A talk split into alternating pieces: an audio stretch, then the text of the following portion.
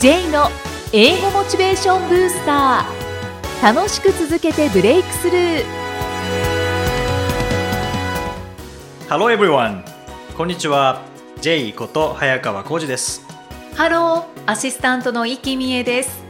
この番組は英語を学ぼうとしている方、 トーイック などの英語テストを受験しようと思っている方に英語を楽しく続けていけるコツをお伝えしていく番組です。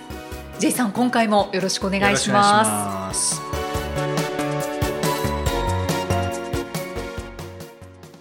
さあ、今回のテーマは何でしょうか。はい、今回は英語を勉強しているはずなのにアウトプットが上達しないというふうに悩んでいる方への対処法です。うん、はい、なかなか苦しいですよね。そうですね。まあ、例えばこう音読ちゃんとしているのにスピーキングの力が伸びないとか、うんうん、あと英文を書き写しているのに全然ライティングの力が伸びないっていう方ももしかしたらいらっしゃるかもしれないんですよね。はい。で、伸びないとやっぱりモチベーションって落ちてしまうので、うんうん、もったいないんですよね。そうですね。うん、音読って、まあ、声出すのでアウトプットの練習にはもちろんなるんですけども、はい、でも実は真似してるだけなので、うん、インプットでしかないんですよね。そうなんですね。はい、カラオケ歌い続けてて、じゃあ、あの、喋れるようになるかっていうと多分ならないですよね。うーん、はい、うん、きっと。で、ライティングも一緒で書き写ってもちろん大事なんですけども、それってそれもほぼインプットに近くなってしまうので、アウトプットの練習ではあるんですけども、はい、まだインプットなんですよね。その英語を写すだけだと。子どもたちもそうですよね。真似してるだけで、まあ、結果としては喋るようになっていきますけども、真似自体はアウトプットではないので、はい、じゃあそれをどうしたらいいかっていうと、これはもう思っていることを伝えるっていうことをするしかないんですよね。真似ではなくて伝える、はい、その伝えるときに何回も真似したものを使うっていう、うんうん、ツールとしてその音読したものを書き写したものを使うっていうふうにするとアウトプットになりますけども、うん、写すだけとか声出すだけだとちょっと足りない部分っていうのが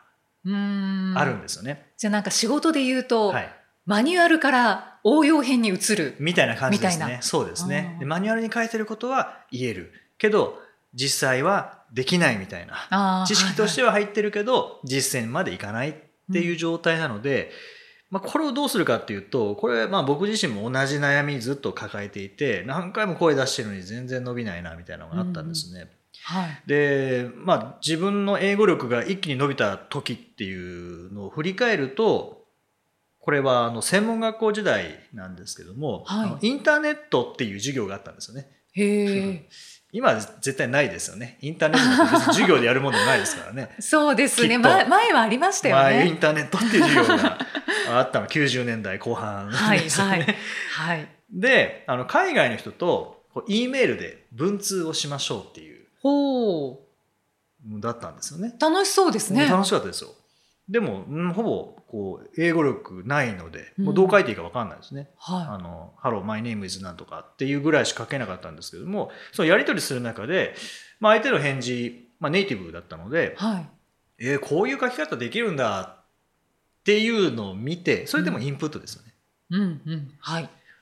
あ、じゃあ別の人に使ってみようと思ってそれを真似て使ったんですよね。ほう。でもこれって自分の言いたいことを言うっていう方向なので、まあ、まだ真似ではありますけども、でも自分の言いたいことを伝えるっていう意味での、まあ、応用なのでアウトプットだったんでしょうね、きっと。意識してなかったですけども、うん、でそれを繰り返すにつれて、はい、あ、なるほどね、こういう使い方あるんだね、じゃあこの単語じゃなくて別の単語を入れ替えてみようかなとかっていうのを応用を加えていくにつれてライティングの力が伸びてきたんですよね。うーん、そうなんですね。はい、だから書き写すってもちろん大事なんですけども、もう一方で自分が伝えたいことをその書き写した構文を参考に、例えば動詞を変えてみるとか、うん、あとはまあ自分の名前入れ替えてみるとかっていうふうにすることによって、はい、確実に相手に伝わる表現、もちろんネイティブが書いたものなので、うんうん、え伝わる表現として使うことができるので、うんうん、アウトプットがだんだんと上達してくるんですよね。ほー、いいですね、その文通っていうのは。これ良かったですよ。はい、うん、もう今は全然そういう続いてないですけどね。うんうん、これ会話もそうなんですよね。会話、会話も相手が使ったもので、あ、そういう使い方があるんだっていうのをまあメモして、はい、で実際に今度は自分が会話するときにそれを使ってみるとか、うんうん、それはあの文丸ごとじゃなくてもそのフレーズ単位でもいいと思うので、うん、そういうふうにすることによってだんだん自分の表現になってくるんですね。うんうん、確かに。うん、おー、じゃあなんかこう微妙な応用編で変わってくるわけですね。そうですね。そうです。もちろんただその応用するためにはインプットしないといけないので、はい、前にもお伝えしたかもしれないですけども、まあ、ペットボトルがあってその中に水を入れていくのはインプットで、それが溢れるのがアウトプットっていうお話、前にもしたと思うんですけども、うん、はい、結局写すだけだとインプットをずっとやってる感じなので、うん、今度はじゃあ自分でそのペットボトルを持ち上げて傾けて水をこぼさないといけないですよね。あ、注ぐような感じで、はいはいはい、だからそれっていうのがこの自分が伝えたいことを相手に伝えるっていう、これってインプットだけではできないので、うん、じゃあネイティブがいなきゃできないかっていうとそういうわけではないですよね。例えば、そうですよね、うん、日記を書いてみるっていうのも一つあると思うんですよね。あ、自分の思いを書く、はい、うん、ただ思いってなるとだいぶ難しくなるので、うん、例えば今日やったことをさん行だけ書いてみるとか、うん、はい、さんぷんだけ書いてみるとかっていうだけでもそれは生み出すっていうことなので、そうですね、はい、うんうん、そうすることによってアウトプットの力っていうのがだんだんだんだん上達してきますよね。ほう、うん、はい、あの具体的に参考になるお話だったと思います、はい、ここで勉強っていうイメージが離れると思うんですよね。そうですね、うん、今まではもしかしたらこう覚えなきゃとか、うんうん、写さなきゃとか真似しなきゃっていう勉強でしたけども、うん、まあ、本当はこう相手がいることがベストですけどね。相手に何かを伝えるっていう時にはそれは勉強じゃなくなるので実践になるので、うん、はい、勉強が実践になった時、実践になったらどうなるかっていうと感情が入るんですよね、うんうん、で感情が入ったものってなかなか忘れないですよね。そうですね、はい、そこは強いですね。うん、そこは何かこう環境を作って、まあ、友達作るってよく言われますけどね。でも友達なんてそんなすぐ作れないですからね、うん、だって日本人の友達もじゃあ明日までにふたり作ってくださいって言われても作れないですからね。そうですね、大人になると余計ですね。ですよね。だから外国人の友達を作るとかって確かにそうなんですけど、そんなすぐできないので、うん、まあそういう時は例えば英会話学校とか行かれている方であれば、今日はこの話をするぞっていうふうに決めて、でそれを話すっていうだけでもアウトプットになりますし、うんうん、あとは何ですかね、その、まあ、オンラインで何かこうやり取りをされている方はライティングであれば今日はこれ使ってみようって言って実際使うだけでもだいぶ変わってくるので、そこに感情が入りますからね、はいはい、そうすることによってアウトプットの力は、えー、だんだんと伸びてきますよね。そうですね、はい、なんかこう上達していないなと今感じていらっしゃる方はぜひやってみてください、はいはい。英語で名言。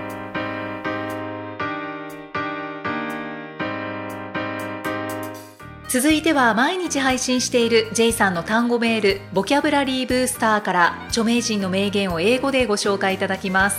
今回の名言は何でしょうか？はい、今回はフランシス・ベーコン、フランシス・ベーコンという哲学者、はい、人の言葉です。 A wise man will make more opportunities than he finds. A wise man will make more opportunities than he finds. Opportunity、はい、聞こえてきました。チャンスという意味ですけども、うん、えー、賢い人はチャンスを見つけるよりもチャンスを作る。はあ、ワイズマンが賢い人なんですね。はい、そうですね、はい、チャンスを見つけるよりもチャンスを作る、うん、チャンスどうしてもこう探しちゃいますよね。そうですね。じゃなくてチャンスを作る。はあ、作るか。J さんは作ってますか？僕はあのラジオ番組を持ちたいっていうのをずっと思っていて、はい、ラジオ番組ってそんな空きがなきゃ無理ですし、うん、そもそもど素人が番組持てるかっていうとやっぱなかなか持てないですよね、うん、はい、だからポッドキャスト始めたってなるんですね。あ、持ってますよね実際に、はい、番組ですから。これってそうですね、結局、まあ、ラジオの電波に乗って配信するかポッドキャストという媒体かっていう違いはありますけど、うんうん、多分やってることは一緒なんですよね。そうですね、この場っていうのは一緒ですよね。はいはい、っていう意味ではこれ一つそれなのかなって気はしたんですよね。チャンスってラジオ番組持つチャンスを見つけようとしても多分見つけまだ見つかってないと思いますよね。うんうん、でも、そうですね。あ、でもやりたいことっていうのはやっぱりこういう風に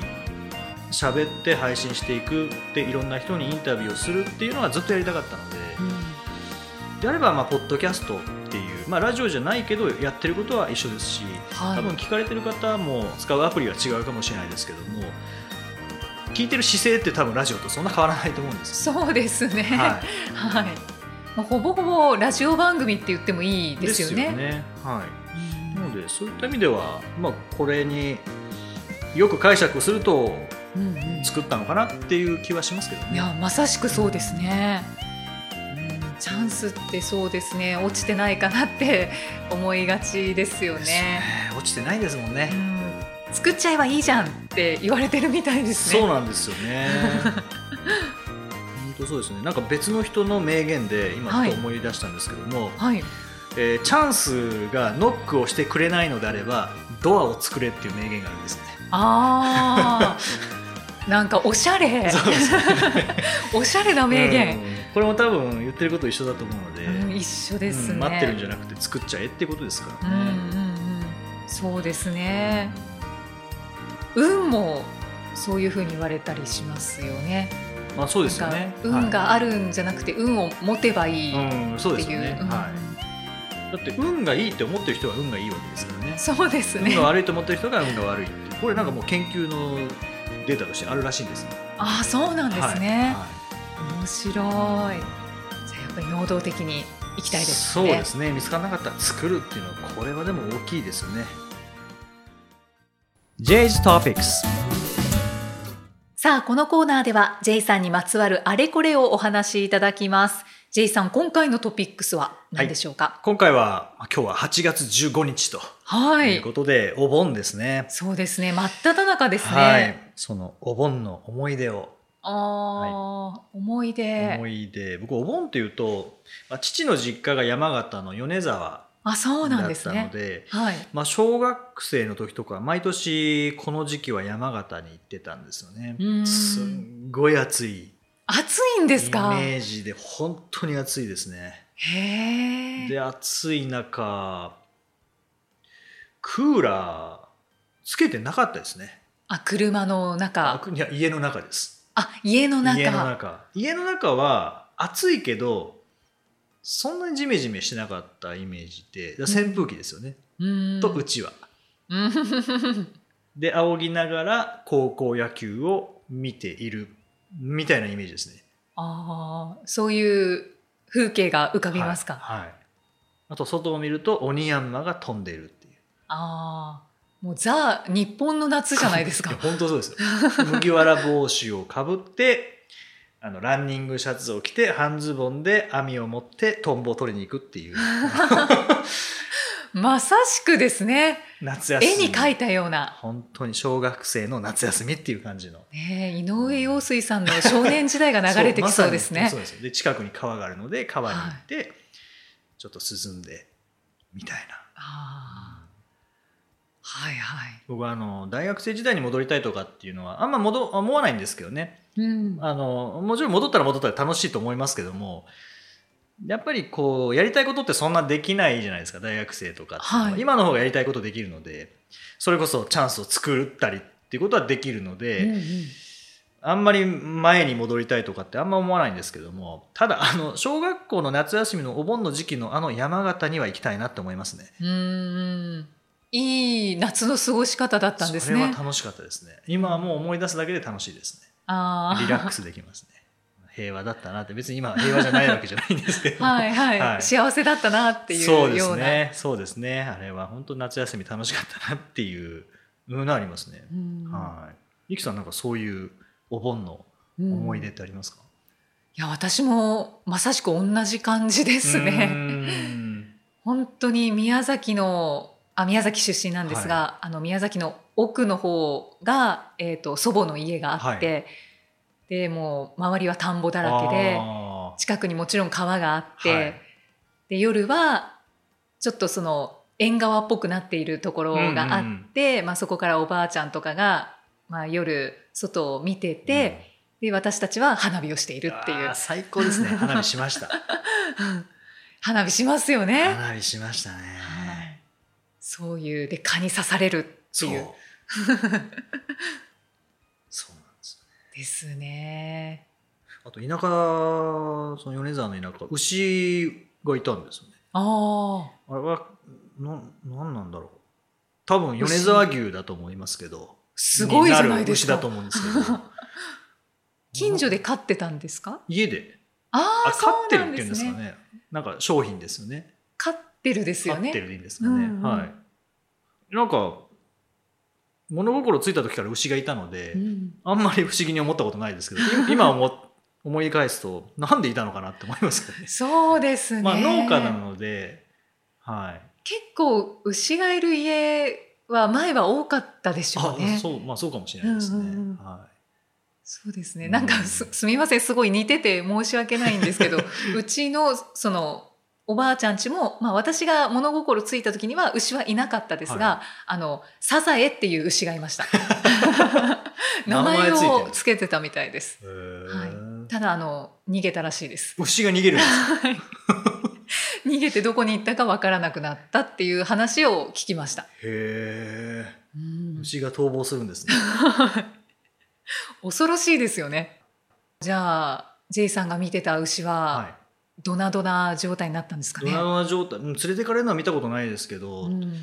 でもドナドナ状態だと思いますね。あ、それはそれで切ないですね、うん、でも名前ついてなかったので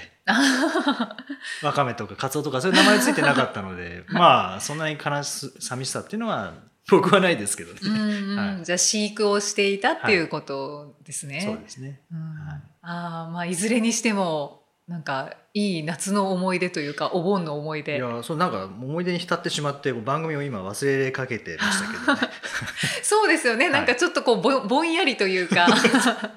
遠い目をしてそうですね、うんはい、その景色をこう思い浮かべてしまいますよね。僕の中で夕方だったんですけど、ね、あ夕方ですか夕方かそうかトンボが飛んでるからそうですね。いい景色だったんでしょうね、うんはいはい、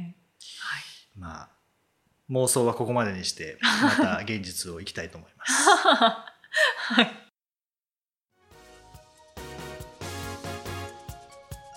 だいろくじゅうきゅうかいお送りしてまいりました。 J さん、はい、ボキャブラリーブースターの読者の ワイエイチ さんから感想をいただいたということで、はいはいはい、こちらご紹介させていただきます、はい、海外とのやり取りで単語を使えるようになりました。現在海外とのやり取りメールベースが業務上多いのですが、意図的にその日に来たボキャブラリーを使っていたところ、何度か使った単語やフレーズは自然と出るようになってきました、うん、それから仕事へのモチベーションが向上しました。毎日ポジティブな名言を見れるので仕事でへこむことも少なくなった気がします。